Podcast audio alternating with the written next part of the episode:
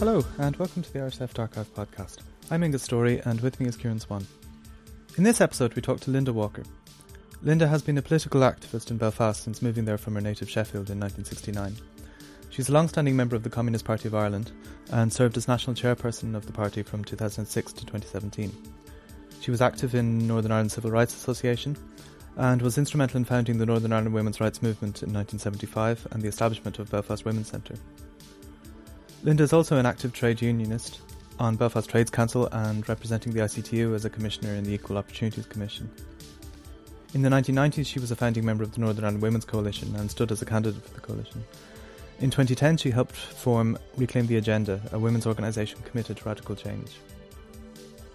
Linda's books include Living in an Armed Patriarchy, published in twenty seventeen, and the edited volumes Madge Davison, A Revolutionary Firebrand in twenty eleven, and Breaking the Chains, Selected Writings of James Connolly on Women in twenty sixteen. So we discuss Linda's political activism in the Communist Party and the challenges of political activity during the Troubles, her work in civil rights and women's rights, and some of the international connections made as part of the women's movement, Linda's work in education and role in establishing the Women's Studies course in what is now the Belfast Met, the activity of the International Brigades Commemoration Committee, and some of the publications she has been involved in.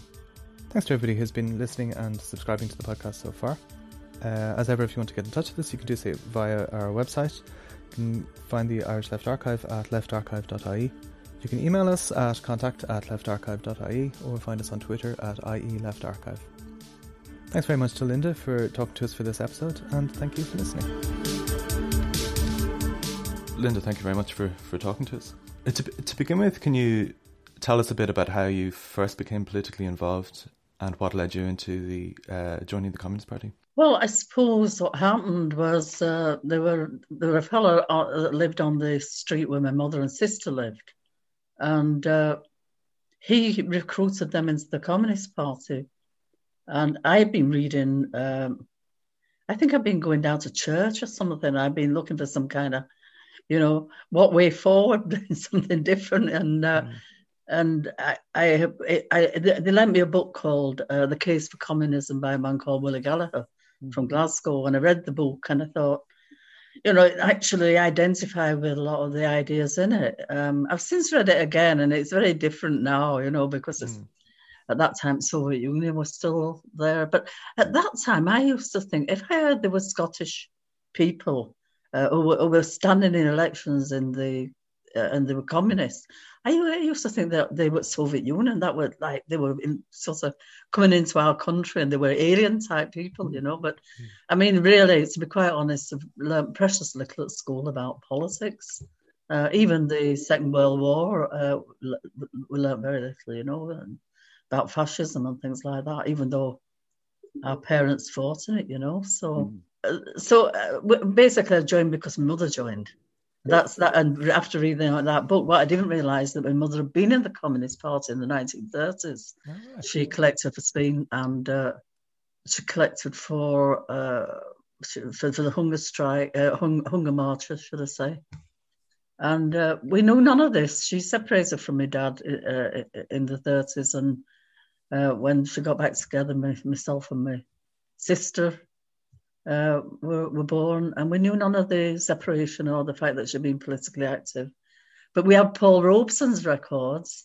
Mm-hmm. She was very active on the shop floor. She worked in a in a cutlery factory, pronging forks, and very opposed to people like the Time and Motions men. And all these things fell into places whenever uh, whenever she. rejoined basically in nineteen sixty-seven. That was two, two years before she died, and mm. my father were all already dead. He, I think about thirteen when he when he died, and so we really didn't know an awful lot about my parents, you know, about uh, about the history, but just learned that bit, and that's what encouraged me to be politically active. And I, so I used to I joined the party first, and then I joined the. Uh, The young, the young Communist League, what used to go to their meetings on a on a Friday night. That was the height of my excitement, you know. So this would have been the the Communist Party uh, of Great Britain in mm-hmm. Sheffield. Uh, how how long were you involved there prior to moving to Northern Ireland? Then, well, we, we were involved from uh, sixty-seven to sixty-nine, and we were involved mm-hmm. on Vietnam demonstrations. the um, opposition to the trade union uh, laws that Barbara Castlewood tried to bring in, we anti-apartheid movement. And I used to go to the Connolly Association meetings. Uh, actually, Tom Redmond's brother, um, I can't remember his name now, but first name, Tom Redmond's brother uh, did, well, I, I subsequently met Tom. He, he he did work for the Connolly Association, and, and that's the first time I really we really heard much. I mean, I'd only been in the party a year or so, but mm. didn't really know very much about Ireland. Mm. Um, if somebody had told me that I needed a passport to go there, I might have believed them. You know, I mean, the, people think like um, that. That sounds so ignorant, but you know, I mean, I were. maybe about nineteen or twenty at the time, and I, we just hadn't, we just didn't know anything, mm. you know.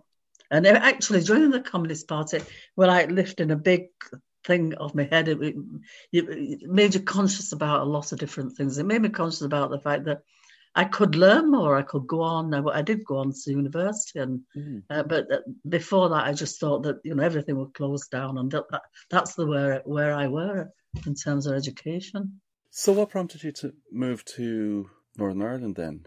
Well, again, my, my sister met up with somebody, a fellow called Barry Bruton, and uh, came back came back to Belfast, and uh, I came to visit them, and you know, and I really loved it here. And uh, I had separated from my husband. I got married at eighteen, or very young, and mm. I had two children, and mm. he was a backstead, so right. to the least, mm. and. Uh, So I came over and visited her, and I was really jealous, you know. I mean, Sheffield's landlocked.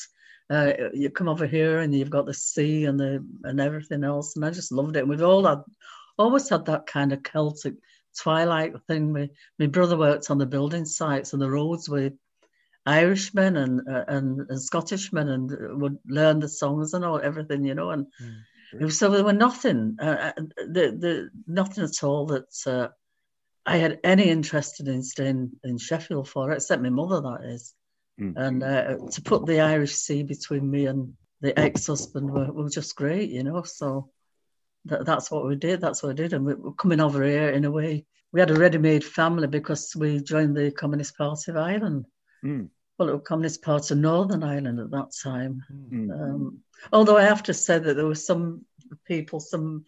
maybe some fellas in particular, older men, like that looked upon two young women, with single women with with, uh, with children, you know, as maybe something like that, where they had this kind of Presbyterian type culture at the time, you know, that what kind of people were they? But I think they learned to trust us after a while, you know. So yeah. Did you find the culture in the Communist Party of Northern Ireland was different from having come from C P G B then, or? Um. I think what you have to understand is that I'd only been in the uh, Communist Party in, in Britain for a short period of time. Sure. So mm. it's very difficult. I, I loved it anyway. I mean, we went to we went to uh, Young Communist League camps. So we took the kids there, you know, camping, and we were, we were all that kind of folk singing and everything else that went on, and the political freedom that they were, you know, mm. it were like. So I, I really, I did enjoy them kind of things. And um, when I come here, it was very different. The the culture in in Ireland itself, for example, talking about but, talking about politics, often brought in paramilitary organisations, guns. We never seen policemen walking about with guns in, in Sheffield. That didn't happen. And here they were armed, you know.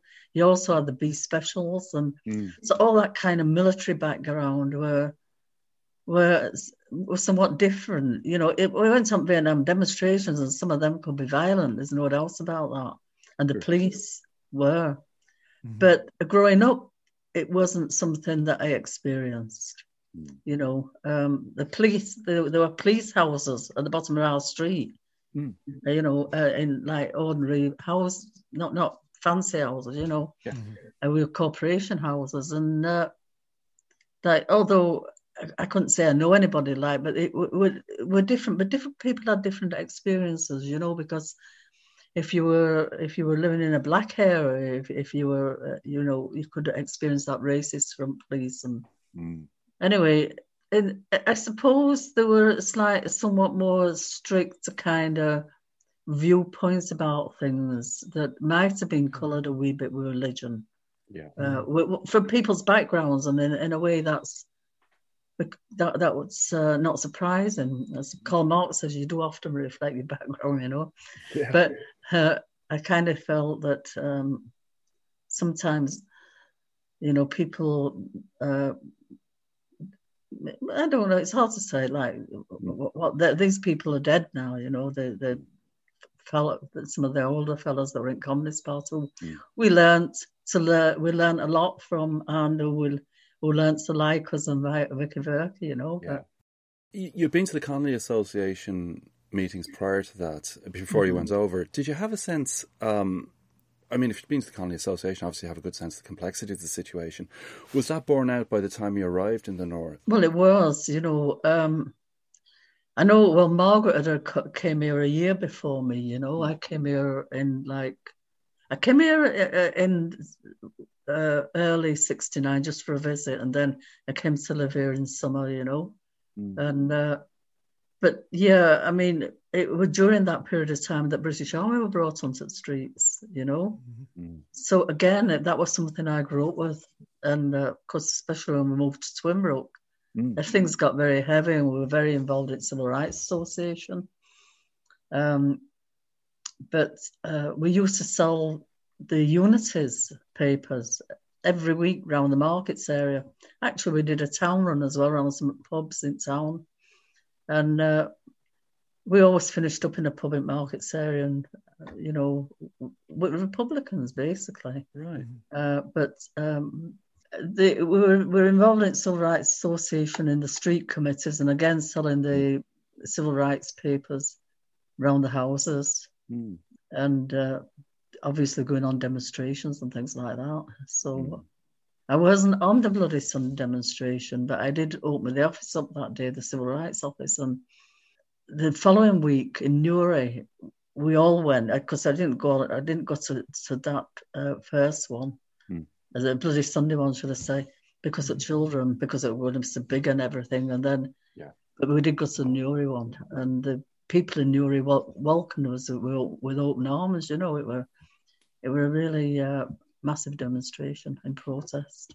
And in general, as communists, what was the response? I mean, like you're, what you're indicating is the, the you actually got a good response, actually, particularly in relation to civil rights. But I mean, if did you canvass or sell papers in, in loyalist areas as well?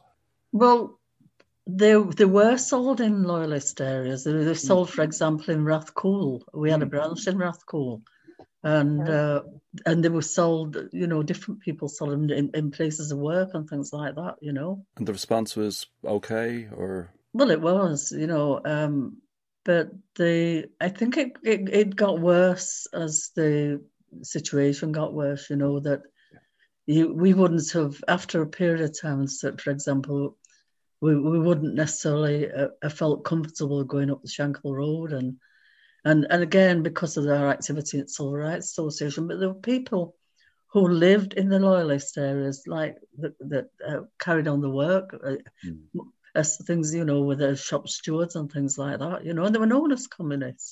Mm. You yourself, when you moved there, you moved, I think you said you started off initially in a, no, you started off in a nationalist area, was it, or initially? And then you moved to a... Um, or, No, initially lived in a, a, a Protestant, a loyalist area yeah. for a short period, and then moved to another one, which is Ballybeen, um, and lived there for, I don't know, maybe a year, and then we moved to to, uh, to Omer Road and then to Twinbrook. Uh, so seventeen years in Twinbrook. So, so the kids went. Well, when we lived at Ballybeen, children went to school there, or the ones that were uh, old enough went to school there, you know, and you know, we were okay, you know. So, yeah. Uh, did, how did you find being within the C P and and obviously a rising level of violence as well? I mean, uh, you're kind of intimating a moment ago, like it got more and more difficult to reach out in some ways, say, to loyalist areas? Well, to some extent, Like, I always think living in Belfast was like living in a big prison, you know. Mm. So really you kind of forget a little bit about but like what it was like, because you've got the British soldiers on the streets, the police. You got the threat of the bullets and the, the bombs at any time, you know, and there were a lot of city centre bombing. Then people forget as well that it, within the city centre, there were a complete ring, a security ring. Mm. So in order to actually get into the city centre, you had to go through these gates and you had to have your bag searched and everything. If you went into a shop, you had to you know, get, be searched. And, and like sometimes, occasionally, if we went to England, we'd be going into a shop and we'd be opening his coats and his bags to be searched because we used to it, you know. Yeah. Um, and uh, but as I said, of course, there was the city centre bombs, or strategic bombs, if you like, and um, some were restaurants that weren't strategic.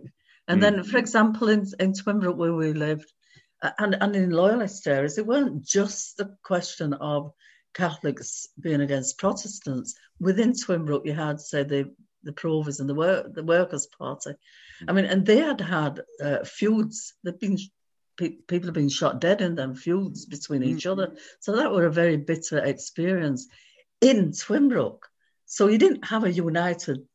And that were the same, same Turf Lodge and other nationalist areas and in loyalist areas with the paramilitaries. But uh, I, I remember one particular morning, uh, my, my, my sister lived up at Twinbrook as well at the time, and then she moved from Ballybeen. And we were stood, it were about half past eight, we were still washing dishes, and the, the, the kids had gone off to school, and uh, I heard this almighty bang, and there were a roof went flying up in the air. And it was the Sticky Club, the Workers' Party Club. The roof went up, but it weren't the Loyalists that had done it. It was one of the other nationalist paramilitaries that had blown it up, you know. So this is what, you had this kind of, you know, thing within, working mostly working class estates. Mm. Uh, we had these, and then we know that there were feuds yeah. in, in Loyalist areas as well, you know. So it weren't, it's not, it wasn't just that you were dealing with one side against the other, which is quite often is is portrayed. Mm. That uh, all them kind of things. Like our, our kids were bussed off their state to school. They went to state schools, which are basically Protestant schools, mm. because they because they weren't Catholics. And they, the Twinbrook, they built these schools, but all the children were were bussed off the schools initially because they hadn't built the schools in time. And by the time they did, the Protestants had moved and the Catholics had moved and had squatted. You know, they've got this, they reckon they were one of the biggest movements since the Second World War, a, a population. And uh, by, the time, by the time they got the schools built, they were all Catholic schools then. They weren't, they didn't have any Protestant schools. So our kids went to Dunmurray High, Dunmurray School, school and Suffolk Primary School. Uh, they were the nearest schools to us. And... Uh, They were called oranges when they were at home and, and tigs when they were at school, you know, so they got the best of both worlds in a way, like, you know. But my son were, were a haemophiliac, and uh, whenever uh, he went to primary school, sometimes he might be in a wheelchair or on crutches because he had hurt his legs. But it were, it were all looked after and it were okay at Suffolk Primary School. And, and they were used to him going. Mm. You know, they'd been used to him going right for, for a period of time. Then when they re- went to the uh, Dunmurray High School, the teachers were sort of saying, talking about uh, him having brittle bones and things like that. And uh, Russell were really pissed off with how they treated him, and they wanted to t- send him to a special school. Mm. So um, I went down to see the headmaster, oh, uh, they call him Watson, John, I think John Watson, who, who were active in the Civil Rights Movement. And I asked him, would he take Russell, you know, and he says, well, you know, the fact that he's haemophiliac uh, is not a problem, but the fact that he's not a Catholic might be. But they took him anyway. And and he, uh, but he hated school. Anyway, he didn't yeah. like school. And yeah. uh, But he went there. It were it were closer for him to run home if he wanted to. So anyway. Thing. You mentioned, you mentioned um, the officials and the provisionals. Did uh, the C P obviously... would work, I presume, mostly with the officials through NICRA at the beginning, and that seemed to have changed then as the seventies went on. But in terms of the relationship with the Republican movement or movements, do you have any thoughts on that? Well, as I said, when we sold them papers round the Unities round markets, we used to mm. finish up in the Black Bull pub. And they were, most of them were Workers' Party people there. And we didn't, we didn't sell them Pro pubs. We only sold them in, stick, in sticky clubs, mm. pubs. Uh, and uh, we went we went to the for for drink afterwards with people, and they would be singing the songs and all. I remember Joe McCann very Joe McCann very well. I don't know if you've heard of Joe. Yeah, he was shot dead, and he was a friend of ours in a way, you know. And uh, he uh, he would be up, standing up singing like he would consider himself a, you know, kind of Joe Hill or Che Guevara type person, you know. And uh, yeah. of course, they were involved. They were involved as well, mm-hmm. and. Uh, I don't know. I, I I mean, I do remember on one occasion seeing a gun light tucked in his pocket, pocket, which is something you wouldn't normally see. That, you know, there'd be more or down his trousers, down his trouser thing. You know, it's singing. You know, in a pub, which is ridiculous. It's not normal. You wouldn't normally have seen anybody like that. But uh, we we actually got involved in discussions with them, and they come to our house when we lived on the McClure Street. But it was the other end of McClure Street, uh, Cameron Street. It's all one street, but they have two different names for yeah. some reason. And we would have discussions with them about the military campaign, you know, mm. whether or not you should be involved in it, you know, and whether it should be more political and everything else like that, you know. So, um, of course, they they were committed still at that time to, uh, to you know, more military campaign things. Mm. Yeah. And of course, shot got uh, he got shot dead, Joe. And uh, last yeah. time I saw him, we were in Dundalk when he were on the run. Then you know, and right. So yeah, he went back north again. Yeah. Um, but funny enough, like this is how you know naive I would be that they always portrayed themselves as this kind of you know, uh, uh, not exactly communist, but you know that that kind of viewpoint. I I was always thought of them as atheist. Mm. And I went when I saw him laid out in his coffin, he'd got his these rosaries all wrapped up around his hands and everything, you know. And of course, I should have known that, that that's to expect to see that, you know. But yeah. still, I suppose I didn't. Yeah, you mentioned Unity there, and how important was it to the party in relation to the use of printed materials like Unity to spread the, the word, as it were? I mean, you know, I mean, Unity's still going to this very day. Uh, But the centrality of that to uh, to the political um, activism of party and party members, mm. how do you, how do you see that, or can it be over? You know, can it be overemphasized, or is it you know? No, I I, I think it is. You know, a political paper is a it's an organizing thing. You know, um, as well as being something that's going to give leads on on ideas. But you know, if some events are coming up and things like that, but. Mm. No, I think political paper is very important. And uh, at, at that time, there were, there were a lot of the younger people that were selling around the, were the younger people that were selling around the pubs and the streets. But when we lived at Twinbrook, we did three, we did three, four sales. We did mm. not all on this, not all at once. Like we we moved it from different different places. We did uh, a, a pub. We did two pubs at, at different times. We did a, yeah. a street sale. We did Sticky Club. Mm. We sold around Sticky Club and all, you know. So um, not all four took place uh, continuously, but, you know, I had to drop one occasionally and th- uh, for a while and things like that, you know. But I'll tell you, you know, I found maybe seventies were a time when they were very much appreciated. We used to, used to do a really good sale around markets, and you got, you know, a fair amount of discussion going on and change taking place, uh, although it was a very violent time.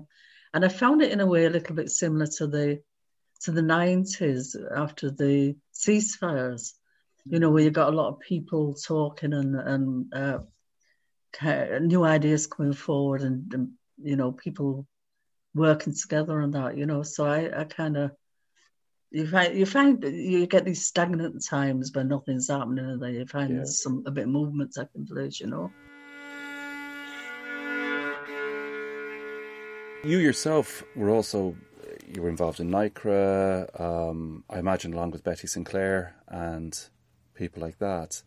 But you'd also uh, a strong involvement in the Northern Ireland Women's Rights Movement and have been instrumental in getting that up and running? Um, well, we formed the Women's Rights Movement in nineteen seventy-five and uh, I mean, it, it, it was a very ambitious idea to, to try and have an, an umbrella organisation that would bring in women, all women from different backgrounds, you know. Mm-hmm. Well, when I said different backgrounds, probably working class backgrounds. We did have affiliations and that were, you know, that were a determined effort to, to get to bring, include working women. Mm. Uh, uh, and when I say working women, uh, women from the trade union movements as well as working class women that yeah. worked in the home unpaid. Yeah. Uh, but the, we did have the affiliations from uh, about Trades Council, Post Office Engineering Union, uh, National Union of Public Employees, which which is now Unison, um, A U W TAS, Uh, and I'm not sure, I think NIPSRA as well, we had affiliations, you know, and we had, I mean, it weren't, so, in a way that could be seen as a massive amount of support, but, oh, and Transport and General Workers Union, mm-hmm. that would definitely. Uh, but it were support in kind as well, you know, because they actually provided, um, like, like they put letters, a lot, they would put letters through their franking machines for us and different mm-hmm. things like that, you know, and for International Women's Day events and stuff, you know. Yeah. What about responses to it? Did you find, um, obviously got people who were very keen to be involved. Did you find there was any pushback against it more broadly from the society? Um... Uh, well, we kind of, in a way, we were called a women, women's rights movement, but it was an organisation. And um, over a period of years, I mean, it, it actually it did some really good work in terms of research on Uh, w- women in schools, girls in schools, women in media, uh, hairdressing apprentices and things like that, you know, exposing the the problems that they faced. Um, it wasn't um, it wasn't a large organisation, but it, it were effective. And actually, I, I donated my materials to the Lindenhall Library in nineteen ninety-four. Yeah. And they're just doing something called a project called Extraordinary Women, and it's all going to be digitalised, you know. Yeah. So, so that that'll be available there for people that are doing research and they want if they want to know about it. Uh, we did initially there were a problem because we had an affiliation from trade unions mm-hmm. and Women's Aid, who were part of the organisation or you know interested. They they didn't particularly want to be involved because of the it, because it weren't a women-only organisation. Because by having trade unions in, then it meant that men could come to events, which mm. they invariably didn't anyway. Maybe we had concerts and we managed to get Peggy Seeger over. I don't know mm. if you know Peggy Seeger. Yeah, I know yeah, her, yeah. Peggy and, and actually her son came over. We had an all all uh, women artist con- concert. But she insisted on bringing her son. It would build us all women artists, you know. We had somebody from du- Dublin, a woman called, uh, God, what's her name now? Can't remember her name. Three people from Sligo. Catherine McConville, uh, who works for R T E, Radio R T E. Barbara mm. McGlynn, who, uh, she's from Sligo. And Barbara, the only claim to fame I can say about Barbara is that her, is her cousin, you know, who were in Father Ted. uh, yeah, so, but Barbara was a great singer, blues singer. She were really yeah. uh, in her own right. And of course, there were Mary McFarland, who were from, she actually from Leitrim. She was, she was an actress and a c- singer, and she were with the Druid Theatre Company. Oh, yeah. Not at that time, but when they were on, on that particular concert, and the um, the programme, I had the programme, and I got a number of them to sign it, including Peggy and that, and that programme. Okay. Is in the Lindenhall Library along with a load of stuff, and I did a blog on it, so it's, right, yeah. it's up for people to see, you know. Yeah, but um, so so we had a number of concerts. We had concerts in the Richardson Social Club, which were belonged to a, the I think, Union tri, uh, Transport and General Workers Union. We had them in Queen's University. We had them at Markets uh, Centre, and we. we kind of we did kind of work fairly well on International Women's Day, and we affiliated to an anti-imperialist women's organisation. It was based in Berlin, but they organised conferences and events mm. throughout the world, and they used to pay for people like the South African and people from Chile, uh, people who couldn't afford to go to the conference that they used to pay, and it was brilliant. Yeah. And it was there that I, one, one of them conferences, I met Valentina Tereshkova. I met uh, Angela Davis and invited Angela Davis to Belfast. I, th- I, th- I think the Angela Davis' second visit, first and second visits are quite interesting. Mm. The first visit she did in nineteen ninety-four, and uh, she, I took her to the uh, Ballybeen Women's Centre, which is in a loyalist area. It's yeah. not, uh, you know, so it's it's so it helps it helps the women in that area, and uh, she was really well received there, you know. Mm. And then I took her to the Falls Women's Centre, and Bernadette Devlin were there. And I don't know if you know, but Bernadette visited Angela in yeah. prison when when Angela was in prison, you know. So, um, so she was very well received there, and. Uh, But I remember coming out of the uh, uh, out of the, the the Falls Women's Centre with a young woman. She worked for Republican News and Fullblatt, mm. and, and I was saying that she that Angela had been up to uh, to Ballybeen, you know, the Protestant area. She says, "Don't you think that were a waste of time taking her there?" I says, "Well, they were all really glad to see her." I says, "But really." If you think people are not interested, then, uh, you know, it's really a waste of time bringing to Falls if everybody are converted to the, these politics, you know. They, it really is important to take people other mm. places, you know, not keep them all in one area, you know. But yeah. anyway, she met a lot of people on that visit, but it was a very relaxed kind of a visit. Yeah. Second times when she come were much more difficult um, for lots of different reasons in terms of, you know, organising things. Mm. Uh, oh, interesting enough, she stayed in a small hotel near, not far from me. And in the morning, she got up and she went down to this uh, leisure centre, and they let her in early. Wow. And uh, it was, again, in a very loyalist area, actually, where from Madge Davidson come from. Uh, but anyway, it's, it, she came here in two thousand seventeen then, mm. and uh, I'd been in touch with her. Like two years before, and she said they couldn't. She couldn't come, but uh, then, but she could come in two thousand seventeen. I said, "Yes, well, I'm going to, yeah." Mm-hmm. And she did a brilliant meeting in the Belfast City Hall.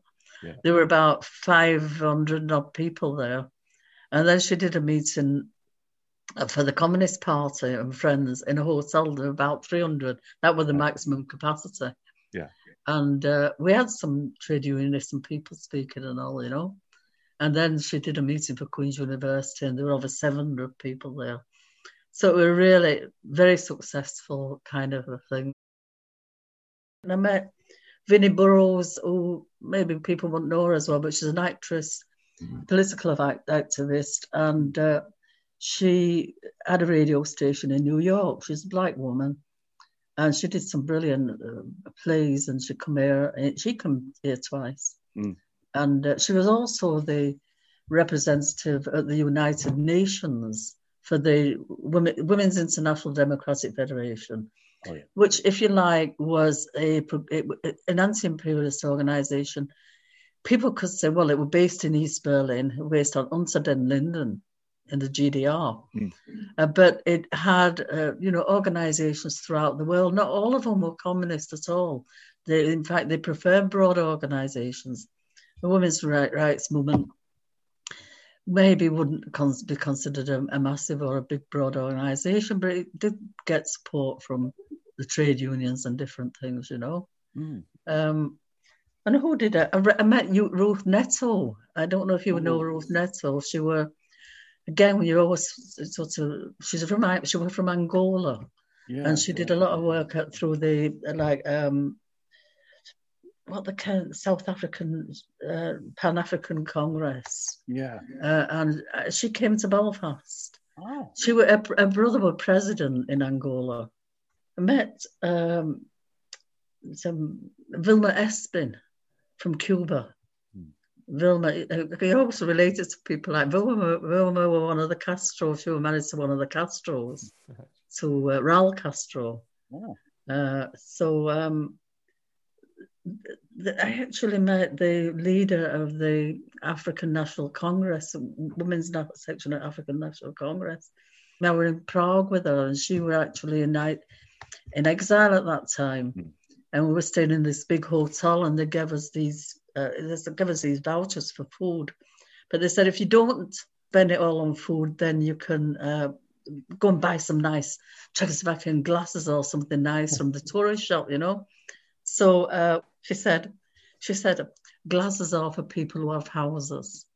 This, this South African, she were on, she were in exile, you see, you know. Mm-hmm. What would she be doing? The glasses to put them up on a thing somewhere, you know. She kind of thought that was a wonderful thing. Yeah. But anyway, so in nine, I think uh, in nineteen, maybe jumping a bit here, but in nineteen eighty-seven, mm.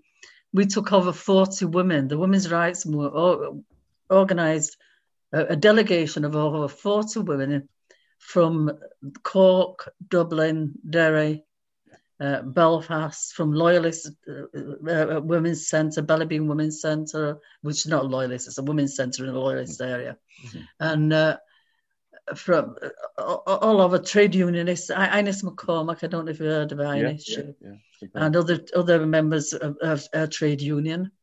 Uh, so, and they were trade unionists from the from the south of Ireland. Mm-hmm. We took them to Moscow, to the World Congress of Women in eighty-seven. And it were great, like, because things seemed to be opening up quite a lot. We even went into people's houses and that, you know. Yeah. And uh, then it all collapsed, you know. And this was a, what a disappointment. But I mean, you could that were a massive delegation. I can't imagine uh, any any anti-imperialist or, uh, uh, group going from Ireland and at that size. We also had with with us two women who were responsible for organising the campaign against plastic bullets, right. uh, Claire, Claire O'Reilly and Emma Emma Groves. Emma were blinded by a, a rubber bullet in the early seventies, and they set up this organisation against plastic bullets, and uh, they then they they they, uh, they set up the campaign, you know. And in in Moscow, they gave evidence to the Human Rights Committee there, you know. So. Mm-hmm. So I have a fantastic photograph of that, which was t- took in Moscow, you know, and I just think, anyway, we're an achievement that we did, but we did a lot yeah. of other things, you know, research. And, but of course you had the divisions. I mean, let's face it, we had in within the women's rights movement, I mean, you had people, that, a minister's wife were involved, you had people who were, were lecturers, you had people who were trade unionists, mm. communists and workers' party. Mm. There's no way you would have got the workers' party. Working in an organisation was, was Sinn Féin, mm. you know, we, and, and because the, the the divisions have been such, mm. and uh, so you had that kind of isolation. Mm. And in a way, we we we set up the first women's centre in Belfast, and I, the idea were again in the city centre, not in any community, but to try and draw in women, you know, all, all together. And it's kind of ambitious and all that, and it's not reformist to want to, to unite people. In my view, that's the one of the ways that we have to work is to engage with people, you know. Mm-hmm. Uh, but in around about seventy-nine, Sinn Féin started organising the the buses to Armagh prison on strip searching, mm. and these became International Women's Day events, and you got women coming over from England. Yeah, uh, feminists coming up from England and uh, finding themselves on buses. Quite quite a lot of fellows that were in Sinn Féin, you know, and uh, so the, but you didn't know where would you have got the uh, workers' party going on these things, you know. So we would have been in the centre of town doing things, yeah, uh, and not going to Armagh. Not that we didn't support the the demands of strip searching. In fact, mm. uh, I um, in nineteen eighty-three. I proposed a motion at Belfast Trades Council in opposition to all strip searching because the Republican one were really for Republican prisoners, mm-hmm. not for all prisoners. Mm. And uh, It, it was it was seconded by a, a woman from the uh, Transport and General Workers Union. She worked in uh, the cigarette factory um, on York on York Road, and uh, we we then took it into I C T U. I remember because that were nineteen eighty-four, and what, what's the name Anne Scardle were on the platform, and it was to do with the miners' strike at the same yeah, time yeah. as we and we moved this motion, and it was passed. So we took it into all the, the, the trade unions for it all to open it up. But mm. within the women's rights movement, we weren't they weren't going to go to Armagh prison to do it. You know what I mean? Because yeah. that would have been seen as supporting Sinn Féin and Provis yeah. and what have you. Yeah. Quite apart from that, um, you know, there were just them, them problems of the uh, between Republican movement, you know. Yeah, they always said they said the Republican movement's always been split, but then I think that's uh, apparent with a lot of organisations. So, yes. Not just the Republican movement. Mm. Um, you you also were commissioner in Equal Opportunities Commission representing I C T U in the uh, eighties and nineties. Oh yeah, I, I I were on the Equal Opportunities Commission for a longer period. You're only supposed to be in about three or four years, right. But because there were a lot of people leaving. At the one time, they asked me if I'd stay on longer, so I were on, I think, twice the amount of time. Mm. Actually, I were on. The t- uh, I were on when uh, there were a fellow uh, Hoybeck who were involved with the bus services, and uh, he were he he actually resigned because there there were a big case of the uh, R U C women, mm. part part time R U C women. And they wanted to set their an equal pay case because they they'd been made redundant before some of the fellows, but there was it was said that they couldn't do that because it was a security issue, and in the under the equal pay, equal legislation, equality legislation, secure you can't take issues on under security questions, mm-hmm. so they had to take their case to the European Court of Human Rights. And they won the right to take the case then in Northern Ireland, you see. And uh, it all cost a lot of money because the British government were part of it, part of trying to oppose it. Mm. And they won the case. They won that case. And, of course, uh, uh, what happened then, they had, the, the R U C had to take on board a whole lot of equality issues. Uh, but the, but Hoybeck then uh, and, the, and the R U C then said that they wanted... to make, they wanted the Equal Opportunities Commission to put forward the idea that police women had to carry guns. Right. And the and the E O C said, that's not our job. Mm. No way, Jose, no. And uh, he, he resigned over that, Hoybeck, you know. But uh, there were quite a lot of interesting stuff going on then. And now... it's the Equality Commission, and the Equality Commission does age, gender, sex, um, re- religion, all the, all them things now. Whereas when it were Equal Opportunities Commission, it were it was just it would it were just sex sex discrimination. Yeah, could be a man, it could be a woman, but mostly it were women. Mm. And they did a lot more. I thought they did a lot more intense work in terms of research and olden events. They were more focused, you know. Mm-hmm. But um, yeah, well, it, we're, we're an interesting time uh, on the on the E O C, you know.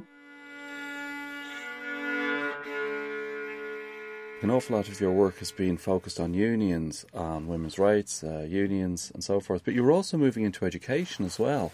Well. As a mature student, and the Communist Party spurred me into it to realise that yeah. I could, you know, I I did uh, I, I did basic courses in O levels, A levels, and then went to university. And mm. I got a job part time, and then I, I got full time. And I, for something like sixteen years, I taught apprentices. Mm.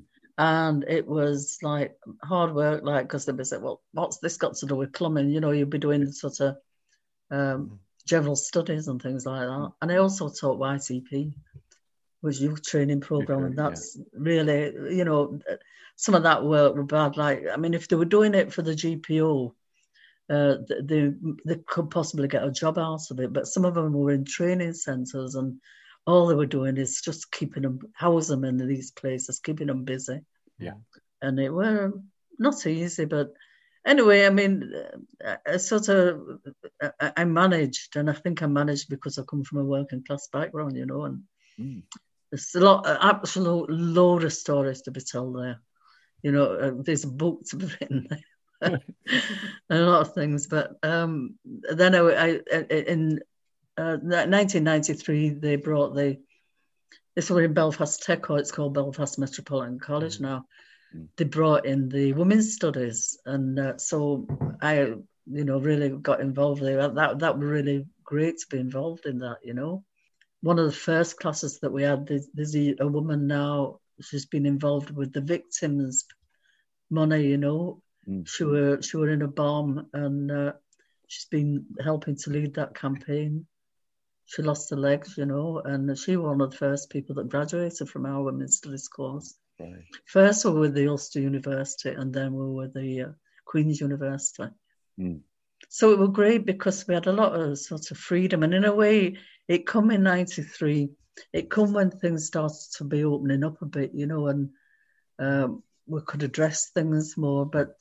You know, still people had their idea about what women's studies is. They had this mm. kind of thing about it with sort of anti-men and feminist and, uh, you know, lesbian. Yeah. And I mean, all them things can be all right, like, you know, but in actual fact, it's a lot a lot broader that, than that. Yeah. It's theoretical, it's research, and it's practical, you know. And uh, I, I worked in the uh, Shankill Women's Centre, uh, um, Paul Glass Women's Centre, which is... Uh, you know, Republican area. Mm. I also t- went to Ballymena Women's Aid Centre and another another one uh, out in Antrim. And then we had them all in, in also in the city centre. So the first year classes might be held in the community, and we also had a first year class in college. But the second year classes, they were all brought together, you know, and so they were... There were more modules to be offered if we had more people like that, you know. But we had people like Dawn Purvis. I don't know if you right. know Dawn. P U P she, or former P U P. Yeah. Uh, she was leader, former leader at P U P. Yeah. And uh, Claire Bailey, who was the leader oh, yeah. of the Green yeah. Party. Yeah. We had uh, Rita O'Hare's daughter. Rita runs Sinn Féin office in New York. And one of the, uh, a cousin of uh, the... Uh, Price sisters, uh, and, uh, and and and a lot of women. There were practically all all, all working class women. You know, mm. we had a woman who was uh, involved with, with the U D A. Well, she said she, she was never a member at U D A. You can see there's an interview of her on uh, a web a web page that we did yeah. called uh, A Century of Women. Mm-hmm. Um, Hester Dunn. And Esther, like me and Esther would have been in totally different camps in the seventies. Mm. She actually did. She wor- worked in the U D A office, but she said she weren't in the U D A as such. And of course, I were in Communist Party. We would have been like that, totally. Yeah. You know? But we become friends, and we actually went down. I, I drove her down to uh, to Dublin to a women's conference there. She met uh, Mary Robinson, you know, and uh, she's she says herself, and you don't interview, you know, that in a in early days in nineteen sixties and seventies, she, she couldn't believe that people didn't have one person, one vote, and how wrong it were that everybody should be supporting it, you know. Mm. And also another woman uh, who was married to a, a unionist councillor. So uh, Joyce McGimsey, she she were in the course, you know. Mm. So, but there were lots of lots of women from different backgrounds on that, and it, they were brilliant. Yeah. Yeah. We made great friends with me for the most part, you know. And they helped to run International Women's Day events for me in the college, uh, and for the for the uh, for the actual uh, millennium, you know. And uh, so it were it were it were good, like, to have things meeting together that were that were my interests. It sounds like it was quite successful in terms of outreach and getting a good sort of. Uh... representative sort of spread of people involved then. I take it that was by design at the outset, was it? Yeah, well, well part of the college, there were a section of the college, which was Rupert Stanley College, uh, mm-hmm. did have a very much a community outreach uh, thing to it, you know. Mm-hmm. But I mean, I suppose, like, because I'd been involved in the first women's centre that were opened, it was, you know, good, all, you know, to be able to do that. I'd also actually um, put forward a project for a, a women's course that we got European funding for, for uh, non-traditional training, okay. you know, in terms of sort of doing things like engineering and woodwork. And we were on a taster course and we got funding for that and I were involved in that. Uh, that, but that actually was uh, it's about time for me because my son got very ill and subsequently died, you know. So it's kind of, we're only a one year project anyway, but still, I, I mean, I've been all involved in, in doing things like that. So yeah, we we were we were proactive in in, in taking it into the community, and uh, but it was an academic course as well, you know. But, but maybe with me involved, it was less academic. I mean. I don't know. We went to, we went to, uh, I thought practical things were good. We went to Navan Fort. We went to the uh, Kilmainham jail, and we went to the New, Newgrange, mm-hmm. you know, Newgrange. Mm-hmm. Uh, we went to B B C. We we had journalists coming in for a media project and things like that, you know. So, yeah, yeah, it were, it were, it were, had to be academic up to a point for, because people were going into law, they were going into uh, social sciences and things like that. Quite a few people at one point in time went into, into nursing. Mm. Uh, but still, I think practical things are, are, are a good way of learning as well. It, it seems very clear that your politics inflected all this, you know, your union activity, this edu- this approach to education. I mean, you're saying there about practical practical education. This seems to me to be very much inflected by progressive or communist politics as well. And would you, would you tend to agree? Uh, you know, because you're you're linked into a broader movement internationally and what have you, with attitudes towards work and towards education. And and how much of that came through, do you think? Mm.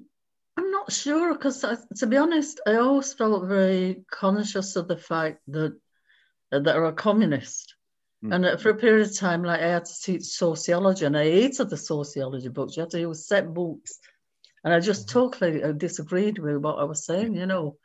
And I felt that if it was somebody else that could be far more outspoken on it. Mm. you know, the way I would be, because oh, yeah. you know, point, putting yeah. forward and being objective or subjective, you know what I mean? Yeah. Um, with the women's studies, it were different because we designed our own modules. Mm. I mean, they they were overlooked by the universities and that, you know, but still we we were able to do that, you know. Mm. But um, and, and I, I did I did feel that, you know, yeah. the that conscious part, and I also always felt a great responsibility because. Um, you know, people say, oh, you really helped me and things like that. They helped themselves. They did. I always said they had to have their own responsibility, their own discipline in terms of learning, that there are not empty vessels yeah. that we would, you know, fill up with, that they have to yeah. take it on board themselves, you know, mm. and uh, be very critical, have critical analysis and things like that. But mm. you just feel it a big responsibility. Um, yeah. For people's education, you know, but some of them were better educated than me. When when I far better when I left school, they weren't. But you know, they obviously wanted to uh, get on to a de- the next stage, you know. But yeah. we never did any A levels or O levels or any any higher qualifications. You haven't done too badly though. I know, but it's it's struggling. There's many a time that I'd rather been sitting as a grinding wheel than teaching. I mean, really? you, felt, you felt you had to read all the time. Yeah. You couldn't read anything, you know, that you might like to uh, for fun, re- relax and read. You had to read and, and yeah. remember these things. And and I were always the I used to be terrified at first of writing on a blackboard, and we, you know, in case I spelt things wrong, you know, because yeah. that was. just, it just did.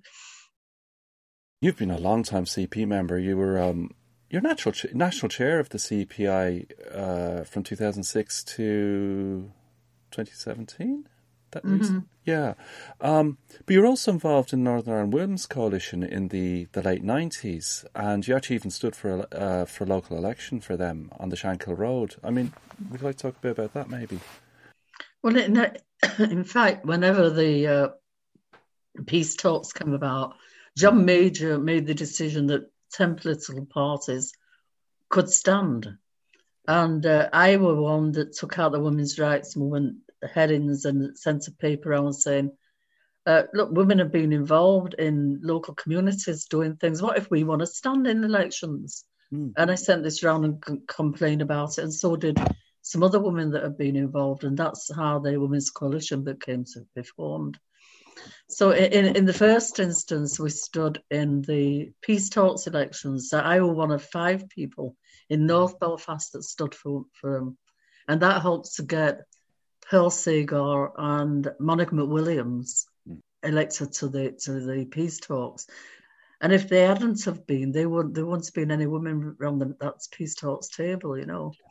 But the, some of the experiences that they had from the, not just the men, but the women and all were pretty rough. Really? But they, but this, then, yeah, I stood on the Shankill and uh, uh, I I wasn't the last, like, I didn't I didn't get that many votes, but I wasn't the final one. It was proportional representation, about the third. I were, there were two that were knocked out before I were, you know, but I mean, yeah. I didn't live on Shankill. Yeah. Although I, people would have known me from teaching there. And, uh, They, I would, they would have known me as a communist as well, you know, so the Women's Coalition was a coalition. Mm-hmm. But still, it was just, it were a campaign that we ran and uh, it were experienced, you know. So the Women's Coalition actually really worked hard sort of formulating policies and pulling things together, you know. Mm.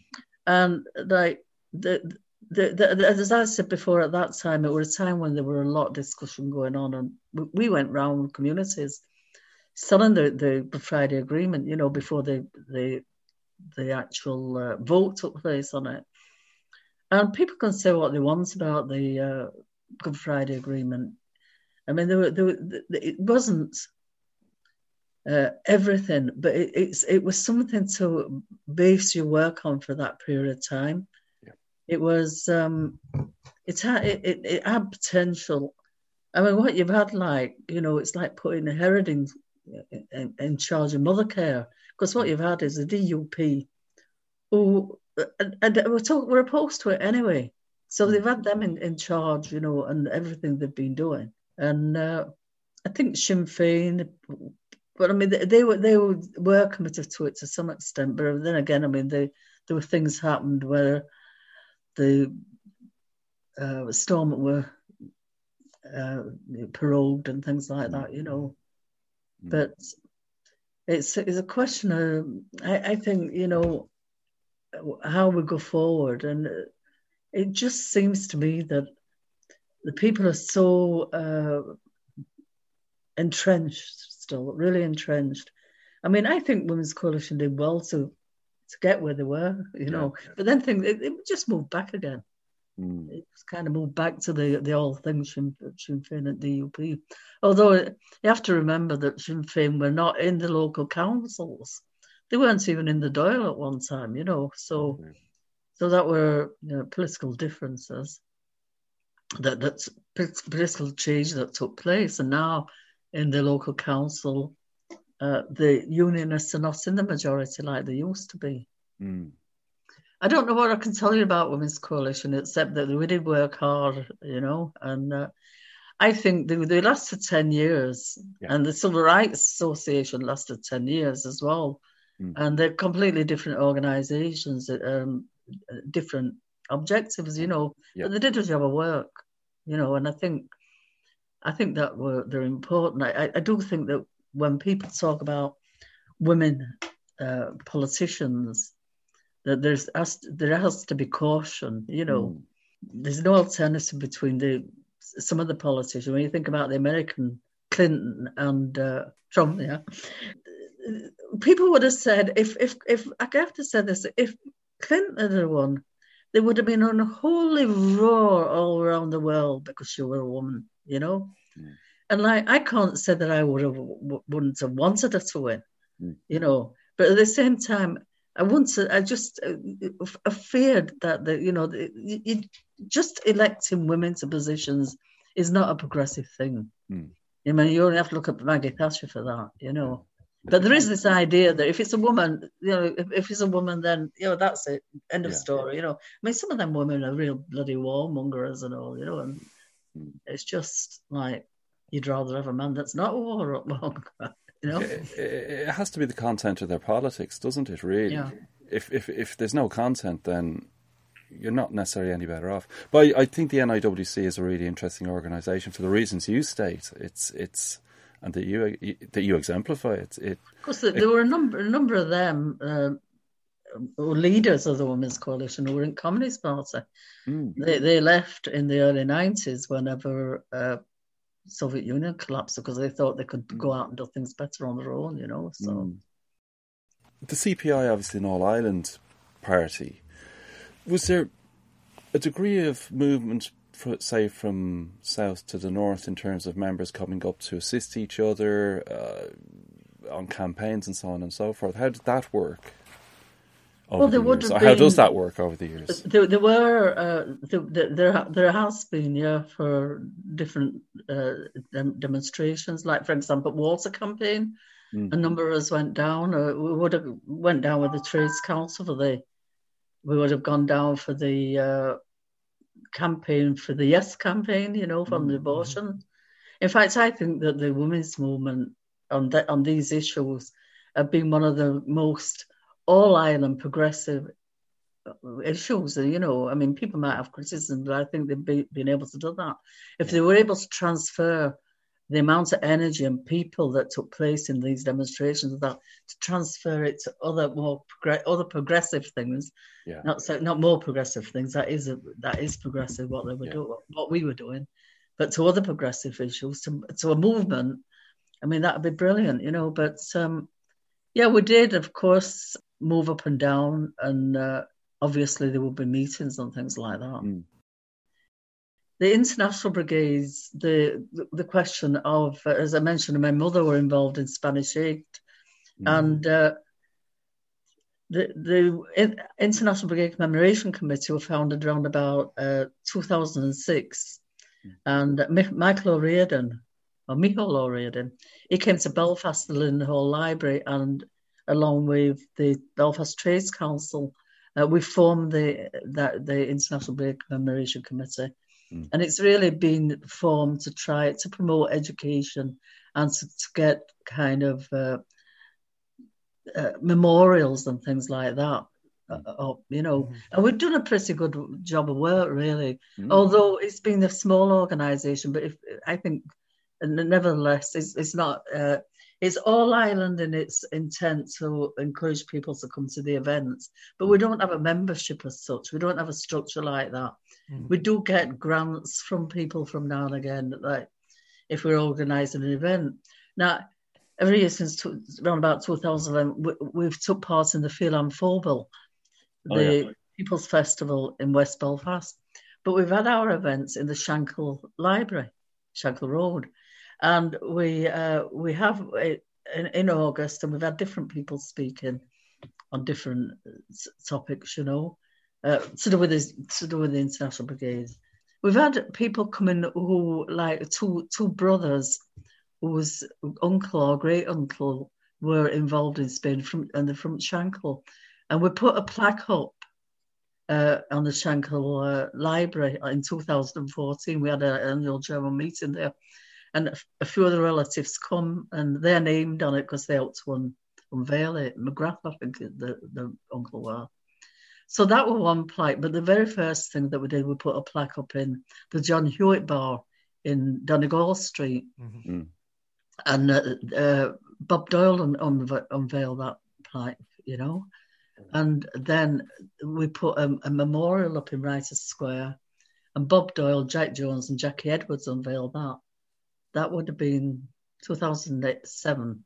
Mm. We unveiled it twice because the first time we didn't have proper plan- planning commission. So they, they, they unveiled it twice. So Bob and Jackie were there for, for both times. It's quite um, an achievement to get that in Writers Square. You know, we uh, we love it. We lo- but but, but one, one of the problems is now that the, the, they're re, re uh, doing all that area. They're knocking a lot of buildings down that are derelict. There was a big fire in the in a, an arcade there, and it's never been rebuilt. Yeah, yeah. And that Writers Square is quite big, and they want to close down that to, to use, have it as more building space. And we don't know what's going to happen to that, because what they've said is the builders have said that they're committing themselves to things that the council have put up. We're committing them, like, like I think there's some squares with stones on with writers' names on and that, you know, mm. on the pavement, things like that.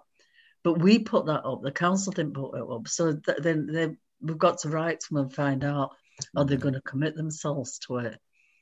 So that that were one there. And then we we also, did you see the window in the Belfast City Hall? Mm. Mm. Yeah. Well, we got that, that, that cost the City Council um, twenty-five thousand pounds. And we worked with them on that. And we got it. We're um, a dairy company, Alpha, Alpha Windows. And, and they did a brilliant job, you know. Yeah.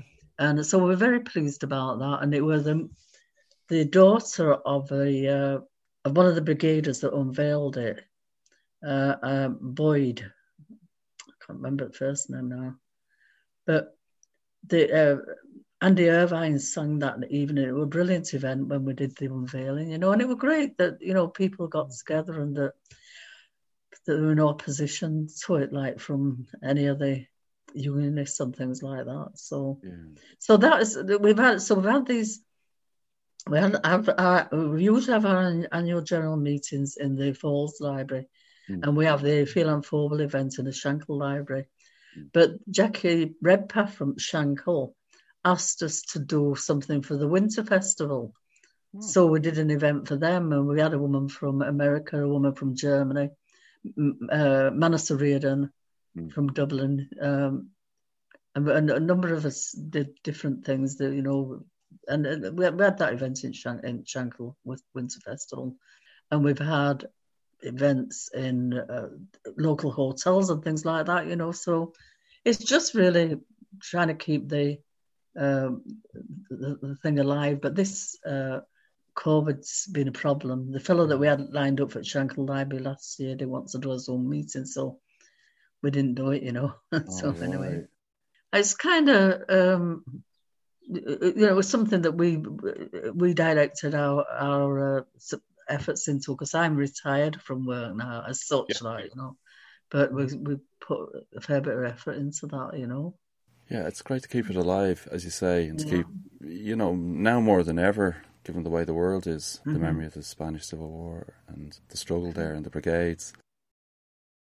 I'm just actually working on a book at the minute for Reclaim oh, yeah. the Agenda. It's an organisation that has managed to do, you know, um, sort of do a lot of work on different issues like childcare and mm-hmm. uh, abortion and that. And it was formed initially in two thousand ten to mark the one hundredth anniversary the following year of International Women's Year, right. uh, International Women's Day, the centenary.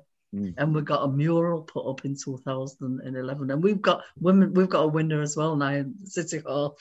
But uh, so all these, I'm hoping that all these pictures are going to go in. It's a photographic book, you know, and it's just like looking at the decade. It initially started off for International Women's Day, but then it's carried on to be a campaigning organisation and managed to include people, you know, across the divide and everything. And so, um, how how soon will it be published? The book. Well, it depends. It's it's been worked on this year, and it was thrown together to try and get a grant quick, mm.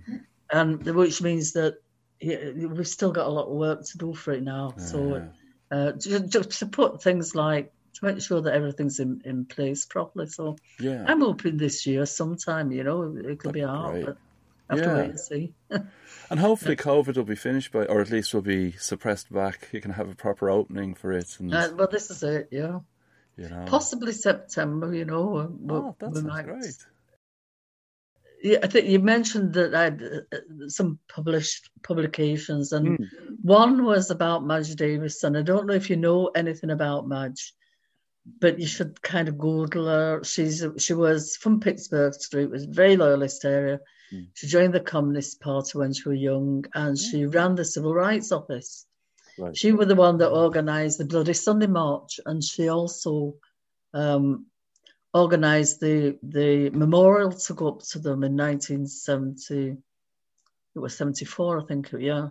Mm. In fact, I remember her saying that the first one were going to be South African granite, and she wouldn't have it, you know. So the first memorial thing. But anyway, so, so that that book, I, I just got a lot of people who knew her, and uh, they, they've uh, written about her. It's, it's not, it's, it's a booklet actually, you know.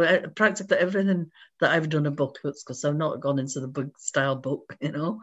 But I did, I did one, uh, edited one with, uh, it was about Padre O'Donnell, and it's called Padre O'Donnell's Legacy, and Donald Donnelly has uh, done quite a bit in it. I organised a meeting in Crumlin Road Prison right. about two years ago, and he spoke about, uh, sorry, Padre, Padre O'Donnell. He, he, in nineteen fifty-nine, he escaped from Crumlin Road Prison. He, he got put in, you know, yeah. and we thought it'd be a great idea to have the meeting there. That's that kind of centre. And so there were other people there. There were people like, there were warden there that he knew. Um, and uh, so, uh, and there was, uh, th- there were people from, like, Tom McKerney. I don't know if you know Tommy, yeah, yeah and yeah. Different, different people anyway. So, and there were Linda, you know, Linda Irvine. Oh, Linda, oh, she does yeah. runs the, the project for the Irish yeah. language. Yeah. And so there were these people, and I, when Donald wrote the, he wrote it out for me, a speech that he'd done. I thought it'd be a good idea to get other people to contribute it, and, and they did do so. It's a small book, that. Yeah, brilliant. And I got another book, one I did myself called uh, "Living in an Armed Patriarchy," and it's about basically about women's movement here, you know. Mm. Uh, and then I did, I've done a few pieces of research and things like that. But um, that this one probably. Breaking the Chains, it says. It's, it's Connolly's writings on women. And that, there were uh, several of us put that together through Connolly's writings, you know. So a few right. bits and pieces there and articles. That's great. And it's a really widespread as well. Like, I mean, it's, it's you know, there's community in there and there's activism and, mm. and Connolly. I mean, you can't go wrong. I know. It's mm. fantastic. Linda, thanks a million for... being so generous with your time. Yeah, I really appreciate it. You're welcome. Really great.